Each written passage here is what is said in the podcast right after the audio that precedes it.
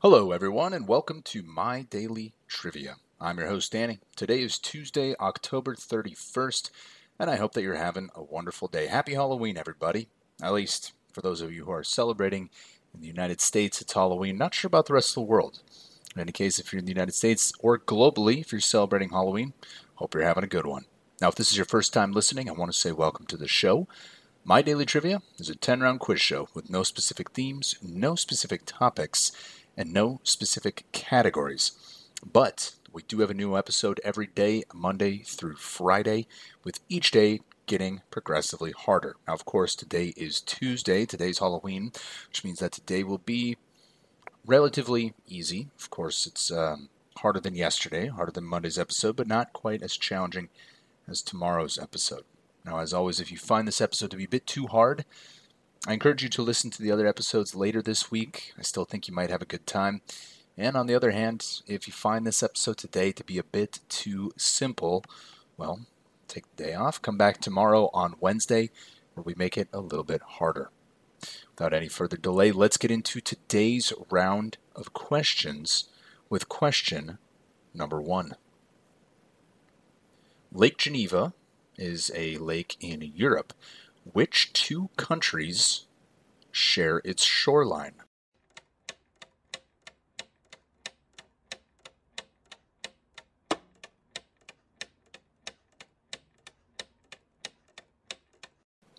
And the two European countries that share Lake Geneva are France and Switzerland.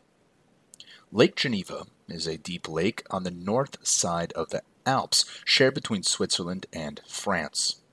It is one of the largest lakes in Western Europe, and it is the largest on the course of the Rhone River. 60% of the lake belongs to Switzerland, and 40% belongs to France.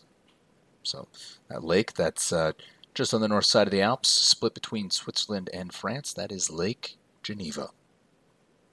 Question number two. On a dartboard, what number is directly opposite of number 1.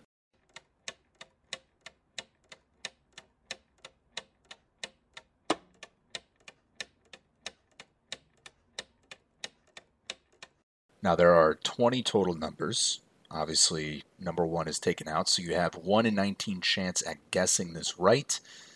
Did you guess 19? Because the answer is 19. Darts, or dart throwing, is a competitive sport in which two or more players barehandedly throw small, sharp pointed missiles known as darts at a round target known as a dartboard. Points can be scored by hitting specific marked areas on the board, though, unlike in sports like archery, these are distributed across all of the board and do not follow a principle of points increasing toward the board's bullseye. Darts is both a professional shooting sport and traditional pub game, and darts is commonly played in the United Kingdom and the Republic of Ireland, and recreationally enjoyed around the world. I recently saw a video of a darts competition, a championship. First of all, the room was packed. There were hundreds of people there to watch this dart championship, and uh, it was pretty epic. I'm not going to lie. It came down to the final throw. It was kind of fun to watch. If you haven't watched professional darts, highly encourage it. Also, very impressive. I've played darts myself. It's it's a tough game, and uh, I did not know that on the opposite side of the board from number one is 19. But now we do. I know that. Now you know that. Moving on to question number three. The flag of the European Union has how many stars on it?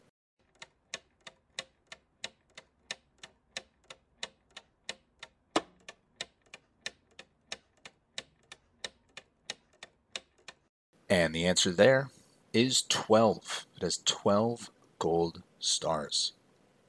The flag of Europe, or the European flag, consists of 12 golden stars forming a circle on a blue field. It was designed and adopted in 1955 by the Council of Europe as a symbol for the whole of Europe. Since 1985, the flag has also been a symbol of the European Union, whose 27 member states are also members of the Council of Europe, although in that year the EU had not yet assumed its present name, or constitutional form. Adoption by the EU, or EC, as it was reflected then, uh, reflects long-standing desire to see the flag used by other European organizations. Official EU use widened greatly in the 1990s, and I can tell you personally, having been to several European Union countries, this flag has actually flown quite a bit. If I'm not mistaken, I think it's flown outside of pretty much every governmental building. Sometimes you'll be driving through just a small town somewhere, France, for example, and they have the French flag and they have the European flag. So if you're uh, if you're ever in Europe and you see that blue see that blue flag, just know that it has 12 stars on it. You don't have to count because you learned it here. You learned it here at My Daily Trivia. It's got 12 stars. Question number four. What item, more specifically, what material, is a werewolf most afraid of?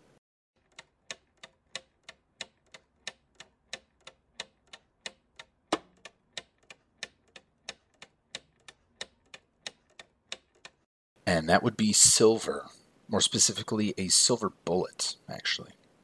In folklore, a werewolf is an individual who can shapeshift into a wolf, either purposely or after being placed under a curse or affliction, with the transformations occurring at night uh, with a full moon.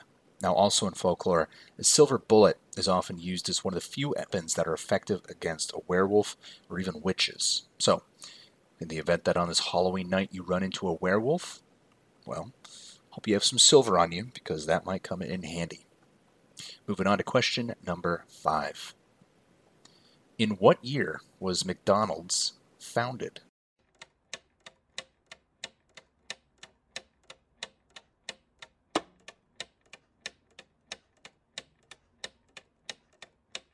And McDonald's was founded all the way back in 1940. The American fast food restaurant chain McDonald's was founded in 1940 and has since grown to the world's largest restaurant chain by revenue. The McDonald's brothers opened their first McDonald's restaurant in, on the 15th of May in 1940 in San Bernardino, California. Originally, a car hop drive in system was used to serve customers. The initial menu items were actually centered around barbecue and the first name the brothers called their business was, was actually McDonald's famous barbecue. In 1948, the McDonald's brothers realized that most of their profits derived from the sale of hamburgers. So they shuttered their successful car hop drive in establishment to create a streamlined system with a simple menu that consisted of only hamburgers, cheeseburgers, potato chips, coffee, soft drinks, and apple pie. So if you've ever gone to a McDonald's recently or in the past, just know that it started all the way back in 1940. And it actually started with barbecue, which is interesting. I did not know that. Moving on to question number six. Chartreuse is a color between yellow and what?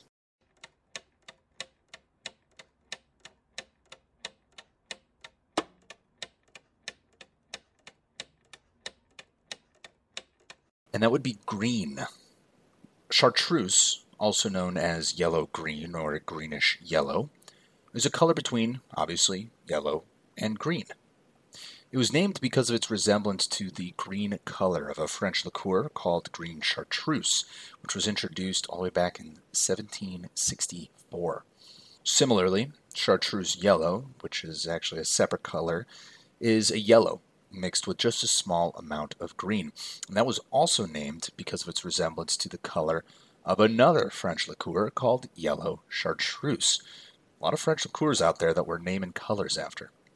Now, the name Carthusian is derived from the Chartreuse Mountains in the French Prealps.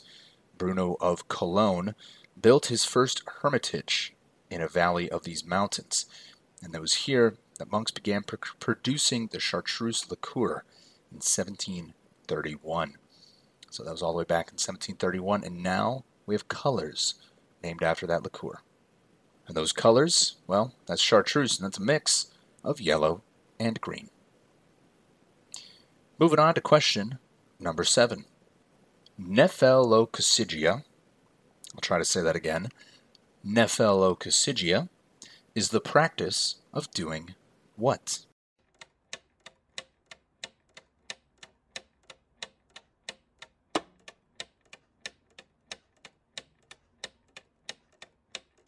And that is the practice of finding familiar shapes in clouds. Nephelococcygia is not only a hard word to say, but it's also a term used when people find familiar objects within the shape of a cloud. Now, the word comes from the play The Birds by the Greek playwright Aristophanes. It is about an imaginary city built in the clouds by the birds at the instigation of two Athenians and represented both as a fantastic caricature of Athens in the poet's day and as a sort of Philistine utopia full of gross enjoyments. So, evidently, that was the name of the town that was built in the clouds. And apparently, when you're laying on your back in the summertime, looking up at the sky at those big, fluffy clouds, and you're finding dogs or elephants or zebras or whatever, well, apparently, what you're doing is called Nephelococcygia. Moving on to question number eight. How many notes are there on a standard grand piano?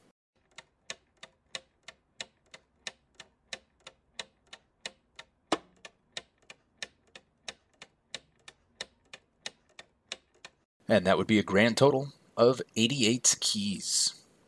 The piano is a keyboard instrument that produces sound when pressed on the keys.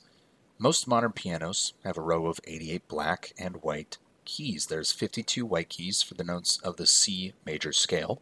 So that's C, D, E, F, G, A, and B. And there are 36 shorter black keys raised above the white keys and set further back. Those are for sharps and flats. This means that the piano can play 88 different pitches or notes, spanning a range of a bit over 7 octaves. The black keys are the accidentals. So that would be like F sharp and G flat, G sharp and A flat, A sharp B flat, C sharp D flat, and D sharp E flat, which are needed to play in all 12 keys. So, if you understood any of that, just know, walk away from this knowing that the piano has a grand total of 88 black and white keys. Question number nine.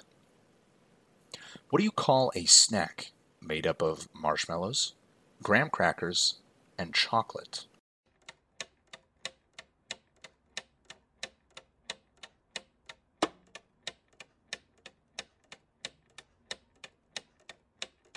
And that, of course, is a s'more. A s'more, which for those of you who don't know is spelled S apostrophe M O R E, Okay, so s'more. A s'more is a confection consisting of a toasted marshmallow and chocolate sandwiched between two pieces of graham cracker. S'mores are popular in the United States and Canada and traditionally cooked over a campfire. In the realm of camping, s'mores are a staple dessert. S'more is a contraction of the phrase some more.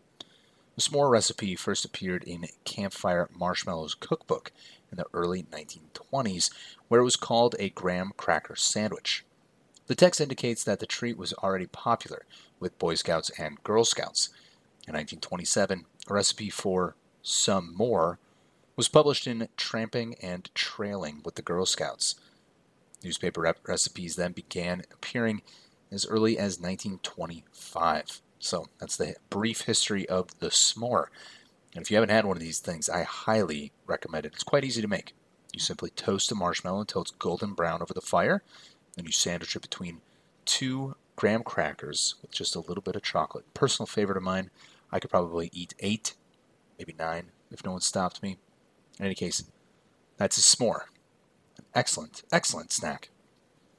Moving on to our last question of the day. It's question number 10. What is James Bond's preferred drink of choice?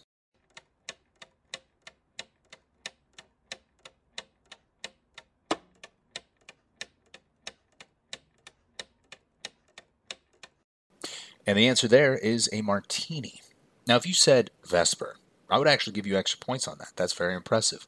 That's some deep knowledge of James Bond. A Vesper is his version of a martini. Now, for those of you who are maybe not familiar, you've maybe heard the phrase shaken, not stirred, right? Shaken, not stirred. Classic. And that actually is how Ian Fleming, who's the author, that's actually how his fictional British Secret Service agent James Bond prefers his martini cocktail in the books.